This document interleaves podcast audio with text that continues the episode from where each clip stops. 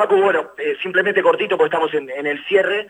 Eh, decime nada más qué sentís en este momento, porque vos naciste en el 97 y lo que pasó la última vez que van a pegar una 93. No estaba ni en los planes. Sí, sí, sí, la verdad que sí, recién me lo decían los chicos. Y nada, felicidad, felicidad, creo que, era algo que necesitábamos, eh, el grupo, que necesitaba la gente. Así que muy feliz y contento por este pasaje a, a Difícil de analizar, decíamos recién con Claudio el partido. Eh, dos equipos que están recontra necesitados eh, y el partido un poco reflejó la realidad de los dos.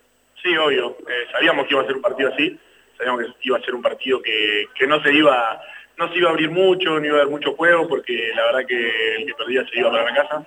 Así que lo jugamos así, creo que lo entendimos, tuvimos actitud, tuvimos ganas y bueno, después llegamos a los penales y la verdad que, la suerte estuvo de nuestro lado. Bueno, la última, Fabi, te va a llamar el jueves para hablar eh, más tranquilo porque estamos sobre el cierre de la transmisión. Eh, hoy me dijiste que dormiste con frío, eh, no sé cómo lo va a solucionar, acá hay mucha gente de, prensa del club.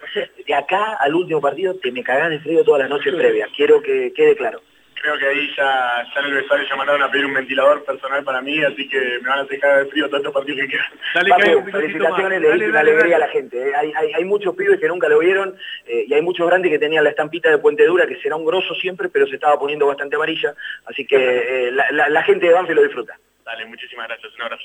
Facundo Cambeses en el cierre, Fabi.